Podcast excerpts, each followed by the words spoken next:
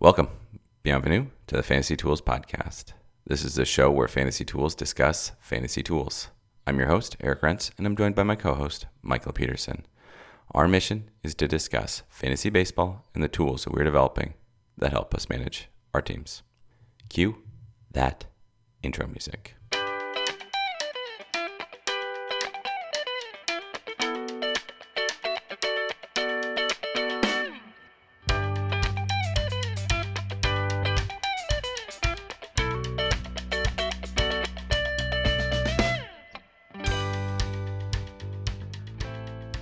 So after a rash of MLB news over the weekend that we'll talk about in the segment, I think it's gonna cool off and get a little depressing here.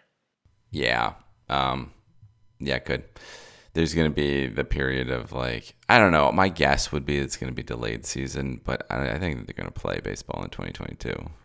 But yeah, it's going to be a whole lot of will they, won't they, stoking up fears. I, I think they're going to play in 2022, but for you know for programmatic purposes, I counted out how many weeks it is from now until spring training, and you know, or till pitchers and catchers report. It's not that many weeks. yeah, true. It's not. true. It's Yeah. not that far. Uh, like we could we could easily be still still arguing about this, Yeah. and uh, and uh, so so it is going to actual lockout as of tomorrow. Yeah, yeah, it, it is, but I don't know what that ends up meaning. Mean, because I mean, in theory, the during the COVID season they were in a lockout, right? It was a soft lockout. And then I've just got one side question here because I didn't want to put it in the main topic. Uh, if you're the Mets and you go on a spending spree, then we're going to talk about should you have gotten a manager before you did this? This is a managerless team, and they just locked No. up a hundred million dollars in salary. absolutely not, because don't you want to give the new manager an excuse for why his team is terrible for the first two years, and then clear the slate of players and coaches, and then and then start over, and then not give that the manager the right amount of time? Yeah, it's it's insane. Well, if, if you're the Mets GM, this is a really risky play because you can't blame it on the manager later. Of course you can. Yeah, of course you can. That's what you do. All right. This is why there's always this this problem. So the GM is like, okay, here are the guys that you're going to play with. The manager says, you know, in a year from now when they're 84 and you know 78 or what, I don't know what that what they what they'll end up being. Shortened season. Managers gonna be like, those are my players. I cannot succeed with those players. And then they try to do some changing things around, and then the team gets worse. And then it's like, no, this is going to be the year. So year three, boom, manager duds out with a 500 year again. He gets fired. GM says that there's a personnel manager conflict. It all over again. Sign a whole bunch of players before manager's there. I think you've painted a, a sad picture. I mean, we really don't make fun of the ineptitude of the Mets team enough on this. Oh, and we do a lot. Mind, we do a lot, but not enough. Wheel of Time. Yeah, there we go. We're coming. I I mean, I had forgotten the White Cloaks. I had forgotten about them. That's a good. That's a, it's a good foil. I I'd forgotten about them because they were so such a great foil in the first couple of books, and then they're just like kind of a parody, um, way way down much later. Yeah, I mean, I, uh, is it and the good? Tuatha'an and the ginger bashing. This is just like we're getting there. We're getting. We're really getting going. Well, that that was that was funny. Yeah, I um. So I, I kind of want to mention thing. I I wrote down very short notes for both episodes. Um, Okay. second episode, it, it's become apparent that the that Wheel of Time in the current era of fantasy shows is not blazing any super new ground, but they've No. done these fantasy tropes really well. Yeah. This is what I was saying about the 85% of the way there to really good production. Yeah, I I um I agree with that. I wish that they wouldn't use like cheap establishing drone footage shot. Like I don't know why their drone looks so cheap, but like the shots the shots flying in are just like this is not very good. Like who's this pilot? like what is happening here? So, production value aside, I, think they the show is actually very I think the show is actually very well written. I'm very happy with the writing. I think that they lay out the breadcrumbs in the perfect way. Like I thought the example, of course, is is we were teasing this already last week, but in the second episode they said, "Remember when Nynaeve got carried away? Like, remember when Nynaeve got carried away?" And I was like, "Okay, well, thanks for laying that breadcrumb that we're gonna see Nynaeve again." Uh, it's what is it? Chekhov's uh, Yellow Submarine. Yeah. If uh, if if Chekhov me- mentions Yellow Submarine, it will be played in the uh, by the end of the book. uh, yeah, they they have done that pretty well. They have done that pretty well. And the the wolves, they they mentioned the wolves. Why are there so many wolves around here? And then in the next episode, it's like, why is a wolf licking Perrin? yeah, there's a there's a lot a lot to digest there.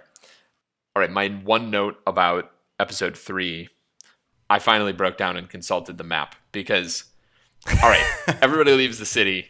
They're all going different ways. They're going to three different lo- They're ending up in three different locations, and I was just like, yeah, what happened? Like how how did we do this? We didn't think about walking around the walls to look for each other. We're just out.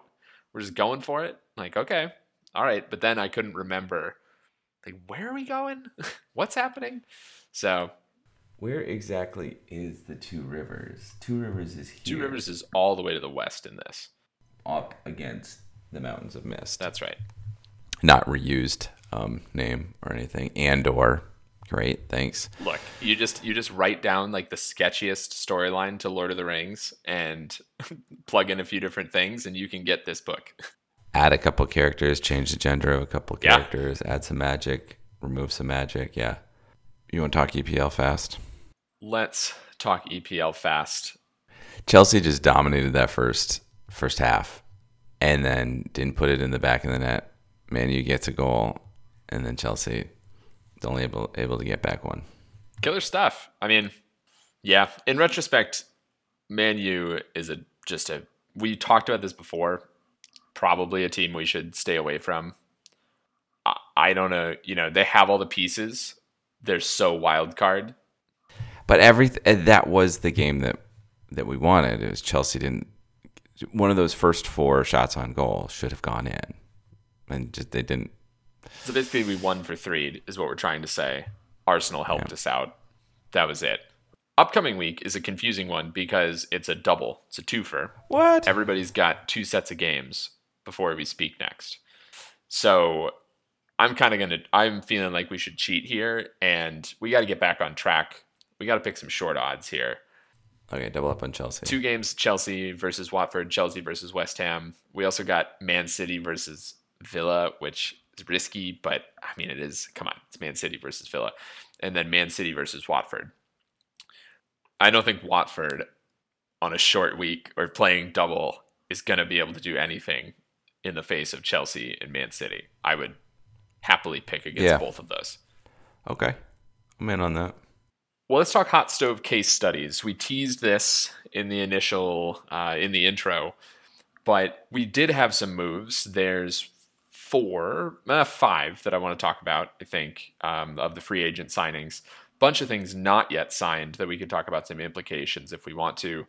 But we're basically going to take our analysis from last week, uh, look at the list, see how things went, make any predictions for value.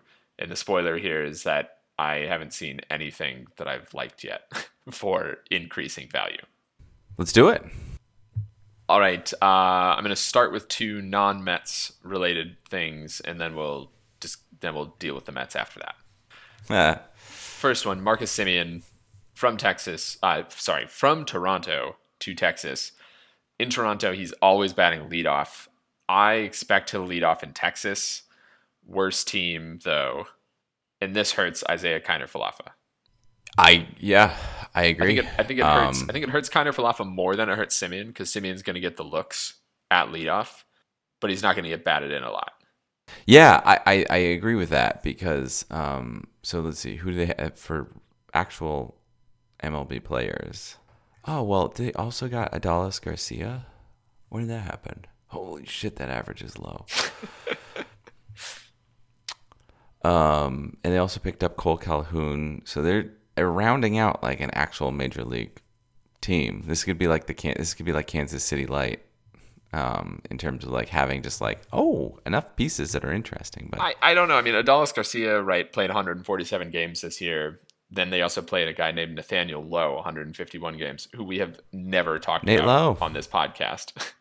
uh, I mean, Nick Solak played huge amounts of games for them.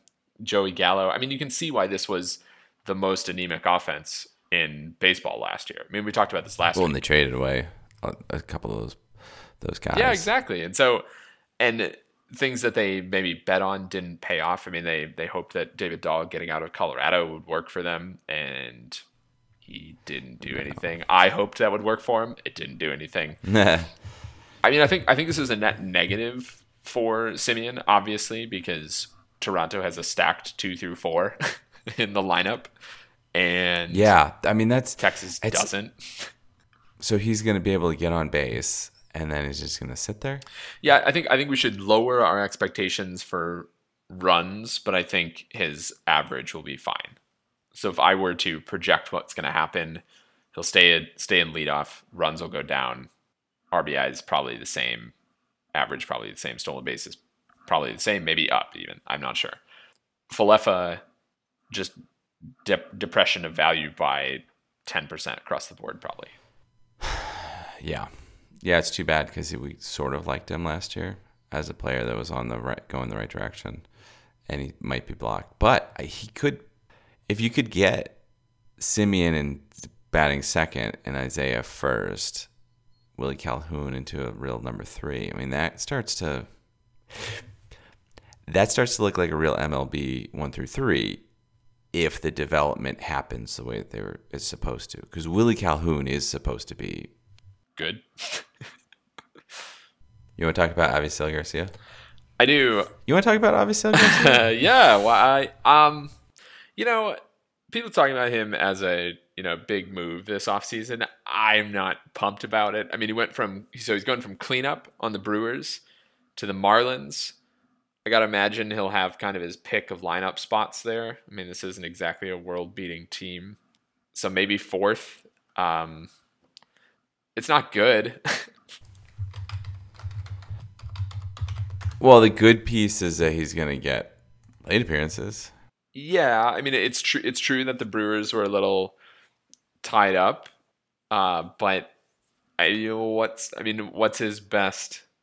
I mean, is do we? This goes to the lineup the the lineup discussion. Would you rather be number five or number six on a good to great team, or would you rather be number four on a bad team?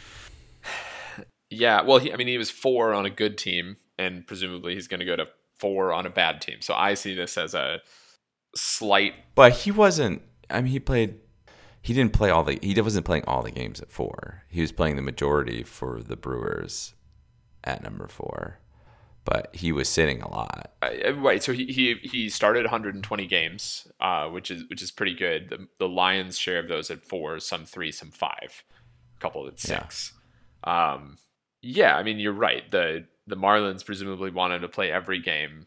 I'm scared about sending anyone to the Marlins because they'll move anything that's not nailed down.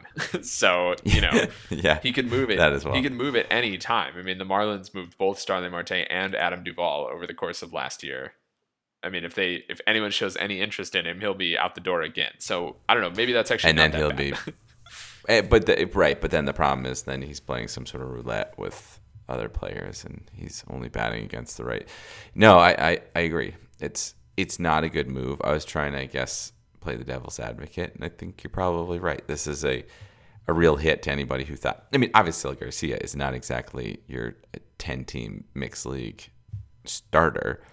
no, but but I think he's I think he's he's he's an ownable source of RBIs if he's batting cleanup for the Brewers in a predictable way, which he kind of was, versus 29 home runs, 86 RBIs, eight stolen bases, 262 average. I mean, that's a guy that you're killing for in um, TGFBI. yeah, absolutely. And that's the kind of guy that you're like scratching the waiver wire for when um, Ronald Acuna goes down Yeah. in a 12 team. So you can't. I mean, I guess. I guess my point is, you know, we're not going to want to. We're going to want to be careful about paying 2021 value for him in 2022. So I would- I would be cautious about that. That's it. Well, I do want to give you give you this over under on his plate appearances, five fifteen, which is what he did Five last fifteen year. over. He's gonna get more. Okay, so over under on his RBI is eighty six. That's a good question. Who are the Marlins going to fill it out with? So you're you're asking me how much I trust Jazz Chisholm Jr. after our uh, after our review session. Play that jazz. Uh, I mean, yeah, I guess more. I guess over. okay, Okay, keep watch him like blow out the runs. we'll keep we'll keep track. Yeah, I know. We'll keep track of that. Maybe they'll maybe they'll put him second or something, and we'll be like, what just happened? I mean, he ha- he has some speed. I was really surprised by that eight stolen bases number that you just read off. Okay, so he's gonna do. He had ten in in 2019. So he's actually doing something. So maybe he shouldn't be batting fourth. I don't know. All right, we'll keep an eye on that one. Mets. The Mets. We got to talk about him. I mean, they're they uh, they timed it right to dominate the news cycle, but you know why? I guess. All right, Just so that it can end in a day. absolutely. Let me remind you, Mets top four batters this year. Top four most typical order: Brandon Nimmo, Francisco Lindor, Dominic Smith, Pete Alonso. Okay. Fine, actually, fine. Um, then they've picked up Starling Marte, who always batted second for Oakland. They picked up He's good. Mark Canha, who always batted first for Oakland. He's fine. And they picked up Eduardo Escobar, who batted anywhere from two, three, four to the Brewers. He's done well and done poorly over the last couple of years. So my question is, what's happening? What's going to happen to the top of the Mets lineup here? I I don't think Lindor is going to be in the top four. I think Lind- I so I was debating whether Lindor or Javier Baez is more hurt by this development. Lindor is not going to bat number two.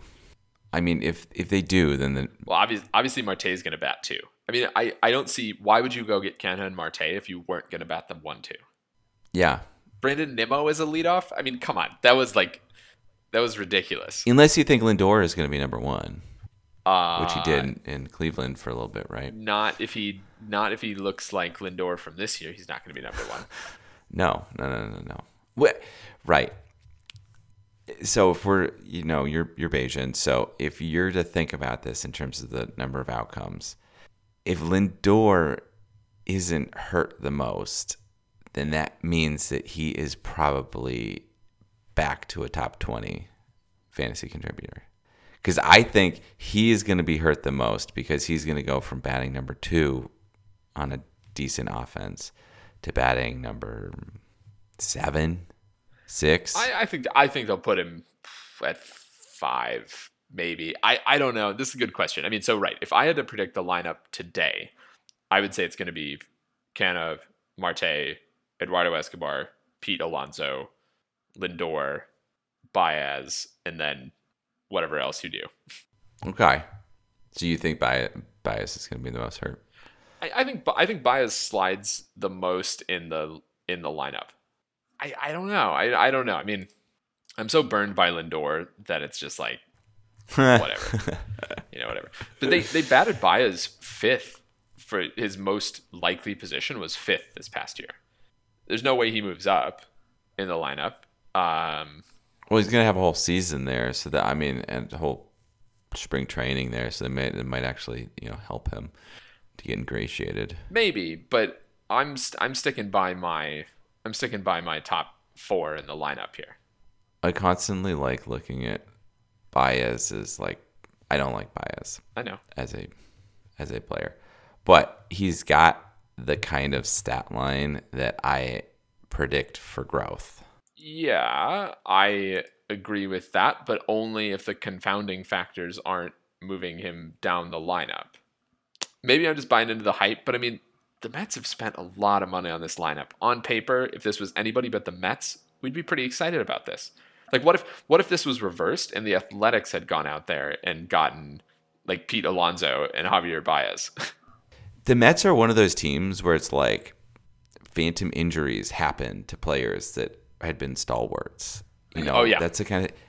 It might just be that they're like, I'm drinking heavily because I'm a Met right now, and I'm in New York City, and I can. So, have, inserting prompt like Cole Hamels always played terribly in New York City. you've you've already you've theorized this so many times on this podcast But, about Cole Hamels. I mean, if you're if you're a player, I use that the, as the example. Maybe Starling Marte is going to just like have his version of that, a drinking buddy, uh, you know, in town. Uh, yeah, maybe. Um, no, I, I agree. Mets are Mets are a phantom team. Makes no sense. Um, anything can and will go wrong for this team, and they're not. I mean, they're not doing anything to inspire confidence right now, apart from spending a bunch of money. And obviously, the thing that we also that we mentioned at the very beginning they got Robinson Cano. I mean, are they gonna? Yeah, they're they're gonna play him because they're dumb. like they should eat that cost, but they're gonna play him. I mean, Robinson Cano is probably going to be their third spot, realistically. I mean, they probably have to get rid of him, but I, I they should, they should, but they're paying him a ton of money, and they're the Mets. So, I mean, in if you had told a Mets fan in 2018 that they could have Robinson Cano batting third behind Lindor batting first and Starling Marte batting second, and they were just fantasy baseball fans, they probably would have been like, "That's awesome." That's yeah, that's a that's a bad baseball baseball team. Agreed. Uh, yeah, I don't know. I don't know. We'll see. Um, worried about the Mets. Okay, that about brings us to the review session. Willy Adames. Willy Adames. Oh man, I've been I've been waiting for this for a while. Okay, let's talk about Willy Adames. He gets traded from Tampa Bay to Milwaukee halfway through the season and comes alive. He ends the season 555 plate appearances, 77 runs, 25 home runs, 73 RBIs, 5 stolen bases, and a 262 average. And the vast majority of that production comes when he's getting everyday at bats in in Milwaukee. He's a he's a 197 hitter on Tampa Bay this year, just so you know. Wow, that was.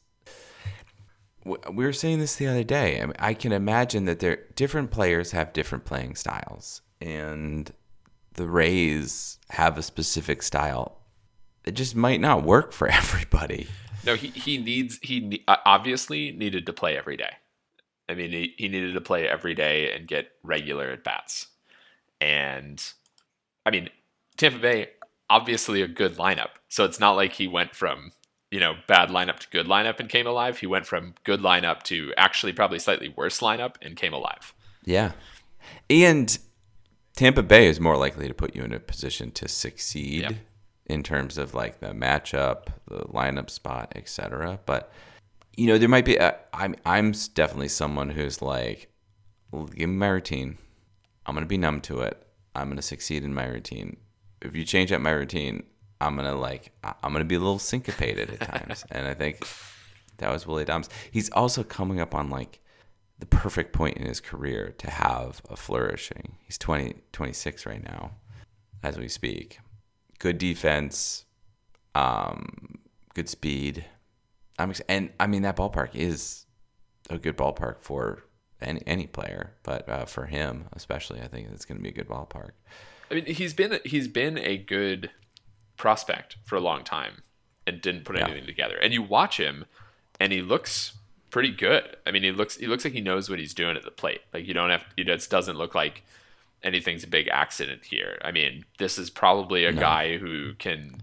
I mean, maybe he's gonna. I bet there's a season where he hits 30 home runs if MLB keeps going the way it's going.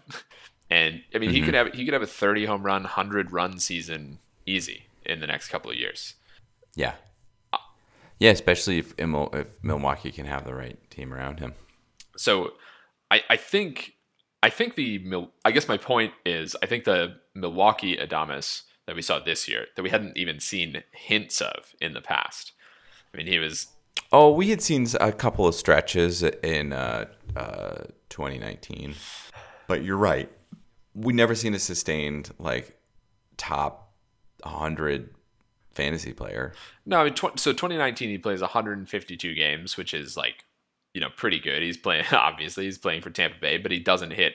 He hits 20 home runs over over mm-hmm. more games. He strikes out a ton. He's got a 254 average in that year. Um, that was a good, but that was a pretty good progression for someone who was what? That's three years ago, seasons wise. 23, 24. 24. I mean, uh, I mean, that was a good stepping stone season, and he sort of only a step back from there. Okay. I, I'm just when you're saying like we've never seen it before. It's like, well, actually, I, I think that we saw a good, like, solid base laid in that year that this growth is clearly coming on top of finally.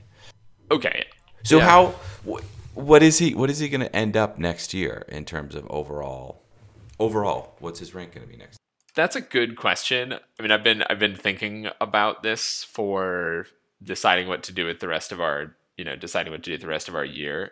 I I mean, the rest of our review sessions. I mean, he's more valuable than a third of the guys that we've talked about so far, for sure. I mean, that's is he more valuable than half the guys? I mean, like, okay, let's skip the first tier of guys. Is he more valuable than Kiner Falefa next year?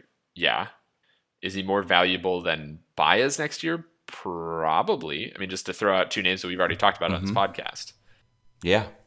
Is he more valuable than? Yeah, he's more valuable than Dansby Swanson. Is he more valuable? Could he be more valuable than Semien? Well, Dansby doubtful. Yeah.